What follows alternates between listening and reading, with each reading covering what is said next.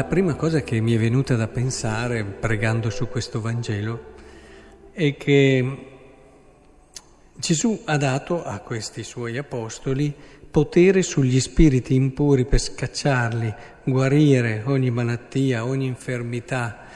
E avevano forza contro il demonio. Ma tra questi c'è anche Giuda Iscariota, che poi lo tradì. Questo che cosa ci fa pensare? Che questi doni che il Signore ci dà, ce li dà per gli altri, ma la lotta contro il demonio con noi stessi la dobbiamo fare noi. E Giuda aveva ricevuto questi doni e andando ha sicuramente aiutato, guarito persone, ma questo dono era per gli altri. Dopo la la grande lotta personale l'ha persa, perché eh, quello te lo devi giocare tu, come anche i carismi. Ci sono persone che ricevono carismi e doni particolari. Questo però non vuol dire che eh, la misura della loro santità dipenda dai loro carismi. I carismi sono doni di Dio. Eh, fare miracoli, eh, il dono della parola, il dono della lettura degli spiriti, il predicare in un certo modo, avere certe doti e qualità a livello pastorale. Eh, insomma, metteteci tutto quello che vi viene in mente come doni, come eccellenze che distinguono una persona. Non sono mica quelle le cose che fanno i santi. Ciò che fa i santi è invece questa lotta personale interiore che li porta ad essere sempre più totalmente di Cristo e quindi fondandosi sull'umiltà che è essenziale e senza quella non si può fare, e poi lavorando su tutto quello che ti porta a donare la tua vita. Credo che sia importante, insomma, riprendere questo, perché questo vale anche per noi.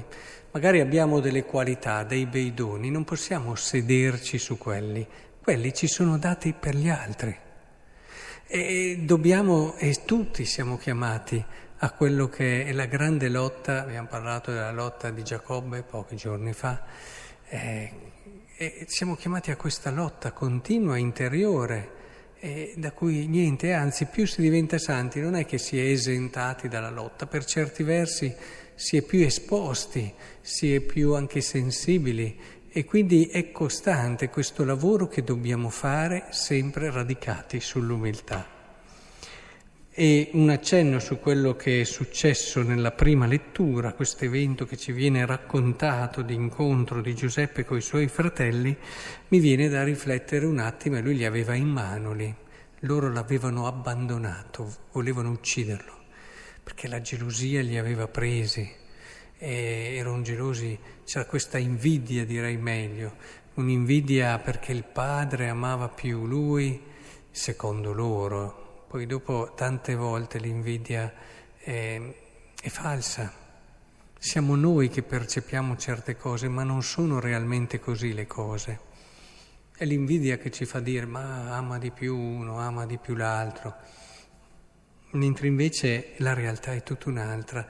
È che tante volte noi abbiamo più bisogno di queste considerazioni e allora questo grosso bisogno che abbiamo falsa il nostro modo di leggere la realtà e di vedere le cose. Comunque, eh, di fatto, lui aveva in mano la possibilità di vendicarsi. Una banale scusa e questi o rimanevano in prigione tutta la vita o addirittura venivano giustiziati. E nessuno le avrebbe, anzi, eppure no si vede ad esempio alcuni tratti eh, che ci fanno intuire come lui riapre una vecchia ferita, infatti conclude così, allora gli andò in disparse e pianse. A volte la vendetta noi la facciamo perché ci impedisce di riaprire certe ferite, secondo noi, e sembra quasi meno dolorosa. Eh, a volte se uno perdona veramente deve rimettersi in gioco e aprire il suo cuore alla persona che ha davanti, riaprendo quell'immensa sofferenza che l'altro gli ha procurato. E, e questo non è assolutamente vero. Se c'è questa sofferenza di riaprire, però non è vero che la vendetta, anzi la vendetta ti procura una sofferenza molto peggiore, eh, intanto non risolve il problema e in secondo luogo ti destabilizza interiormente e crea dentro di te uno stato di continuo insoddisfazione, rancori, che, e questo, attenzione, è uno dei tratti che mi fa dire che la vendetta è uno dei gesti che più ci avvicina al diavolo e al demonio, perché ti illude, tipico del demonio, e in secondo luogo eh, ti dà un sottile piacere nel fare male all'altro e si pensa che questo piacere possa placare quello che è il tuo enorme dolore. Ma non è così, come quando ci sono persone che si buttano nell'alcol, si buttano in altre cose, pensando che questa cosa possa eh, risolvere, non risolve niente. Ti dà un momento dove tu non ci pensi o comunque dove ti senti sollevato, ma poi dopo ti lascia con una voragine ancora più grande. Ecco, così si comporta anche la vendetta e ci sono le persone meno felici, sono le persone che hanno rancore nel cuore e non riescono a perdonare in assoluto. Eh. Questo, se conoscete qualcheduno, me lo confermerete anche voi. E a volte non lo si ammette, ma non è una bella vita, la vita di coloro che fanno fatica a superare, perché c'è la vendetta ma c'è anche il rancore che poi ciò che prepara e alimenta la vendetta. Persone rancuorose sono persone poco felici, poco serene, che spesso anche costruiscono una realtà che non è quella vera.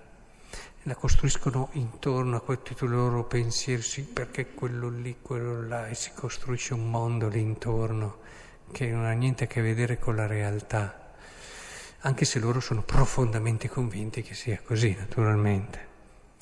Quindi bisogna aiutarle perché il modo migliore di queste persone povere, perché sono tra i poveri anche queste qui, che non sanno perdonare, è, è proprio quello di dare loro la possibilità di scoprire eh, il Vangelo del perdono, la possibilità reale di far entrare e vivere fino in fondo il proprio dolore. In fondo la vendetta è un rifiuto a vivere fino in fondo il tuo dolore. Lo vivi fino in fondo e vivendolo fino in fondo, pensate al Signore sulla croce, lo rigeneri. E, e allora vivi il mistero della risurrezione nel tuo cuore. Un qualcosa che ti sembrava impossibile, perché in certi momenti hai dei dolori che ti sembrano impossibili, sembra che la vendetta sia l'unico modo, e invece diventa possibile. È, il mistero pasquale che viene e si cala nella tua storia, entra nella tua vita e ti salva.